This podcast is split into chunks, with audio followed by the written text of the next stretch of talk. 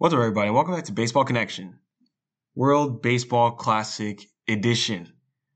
It's finally here, ladies and gentlemen. The World Baseball Classic has begun.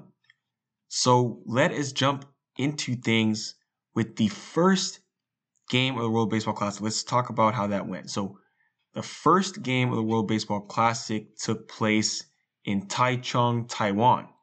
It was Cuba versus the Netherlands. And these were the two favorites from Pool A. The Netherlands won this game by a score of one to nothing. And this game featured, I mean, you're probably wondering, okay, who were the big leaguers across these two teams?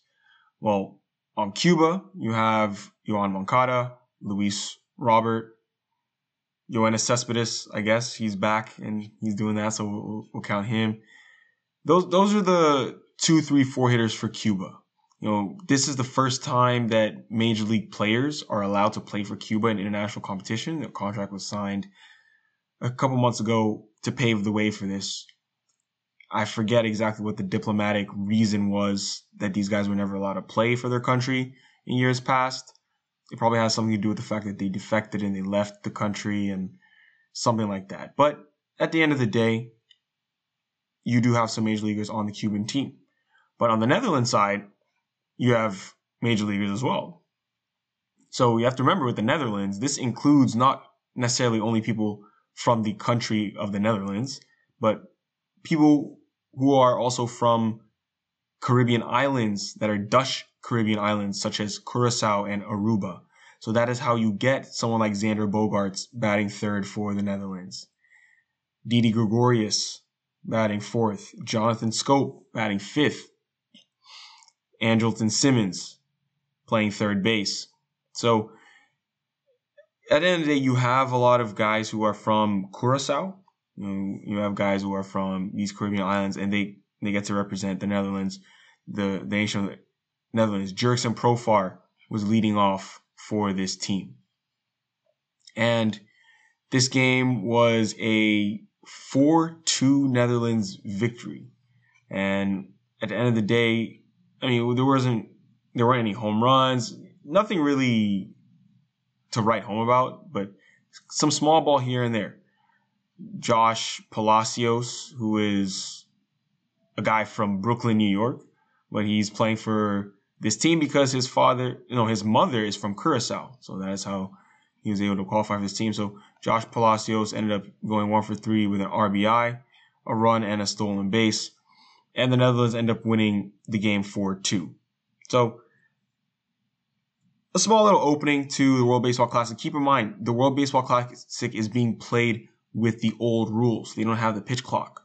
So, it's probably the last time we're going to see the old rules on a big stage. So, we can enjoy it for one last ride.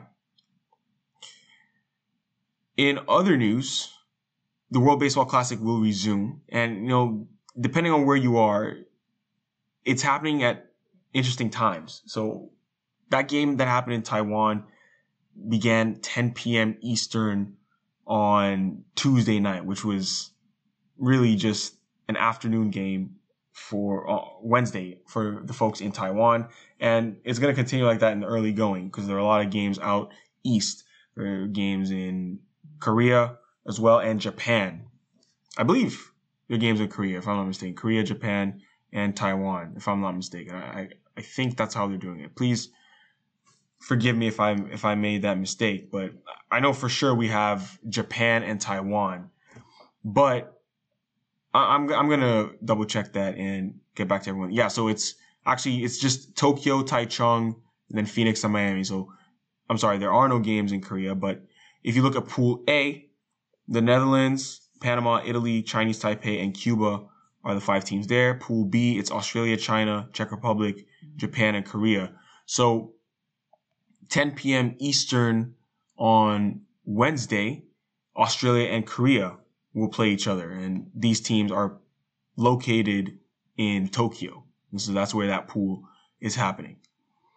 And then an hour later, Panama versus Netherlands will start, and that game's taking place in Taiwan.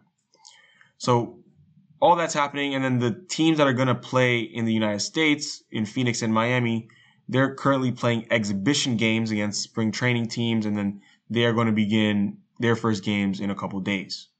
So, World Baseball Classic is here.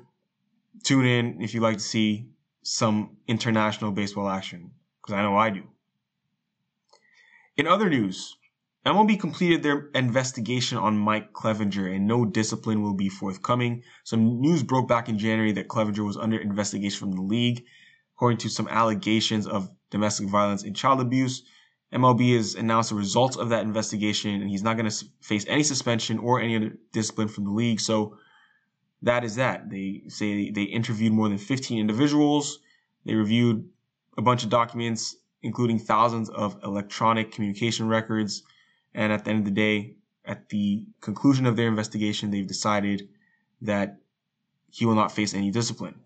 So that's good news for Mike Clevinger, right? I mean, you, at least you would think that with an investigation that thorough, you would hope that it's true. You know, I, I wouldn't hope that the allegations were, you know, were valid. You, you don't want to hear that someone actually was a victim of, of domestic violence. What we want to hear is that they went through an investigation and they found out that, you know, he didn't do this, which means that it's possible that everyone ended up clean. Everyone was okay. But then again, I don't really know the full details, but MLB completed their investigation, and that's that's all we know right now. We don't really know much more.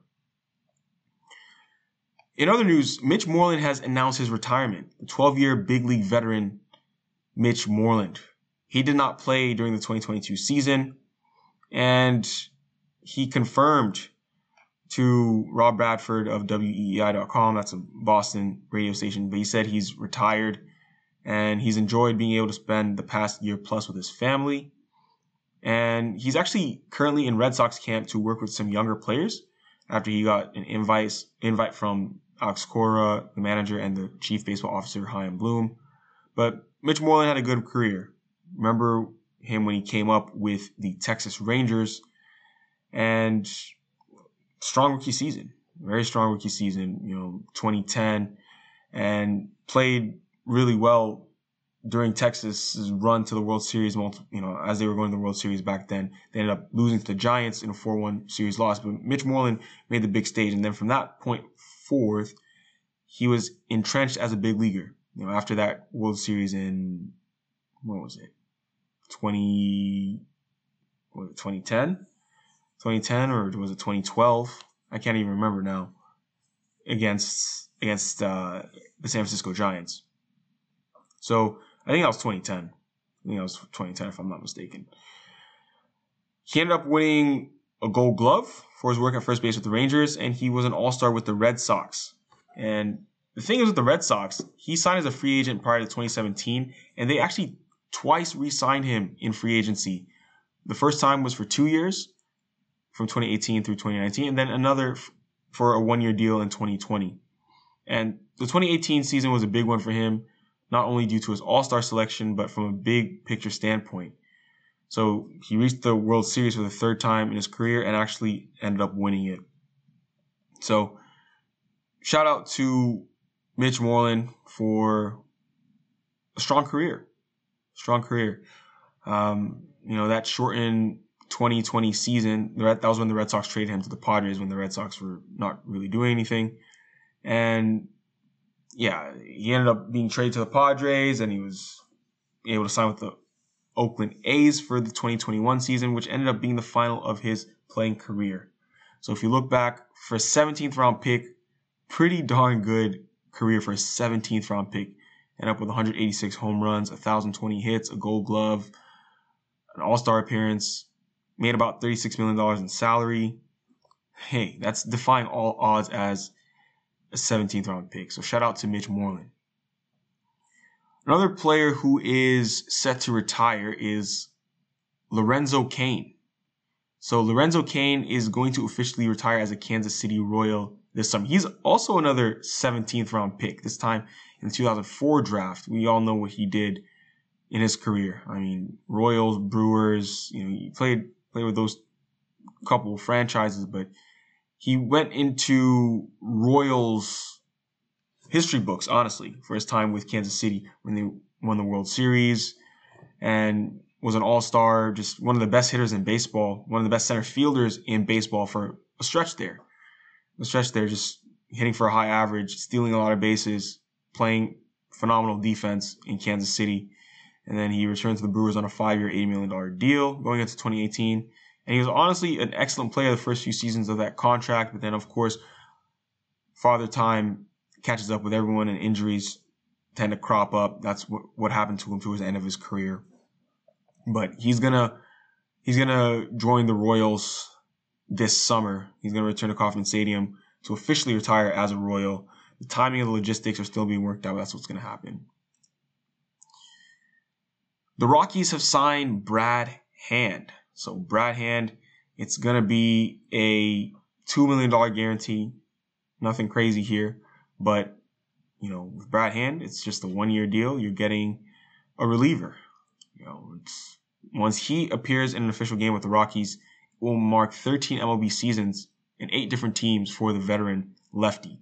But you know what they say, lefty with a heartbeat, he's got a chance. And that's, I mean, I'm not trying to say that Brad Hand is just a lefty with a heartbeat, but he's someone who's been very effective over his career. But you can, you can stick around for a long time if you are a left-handed pitcher.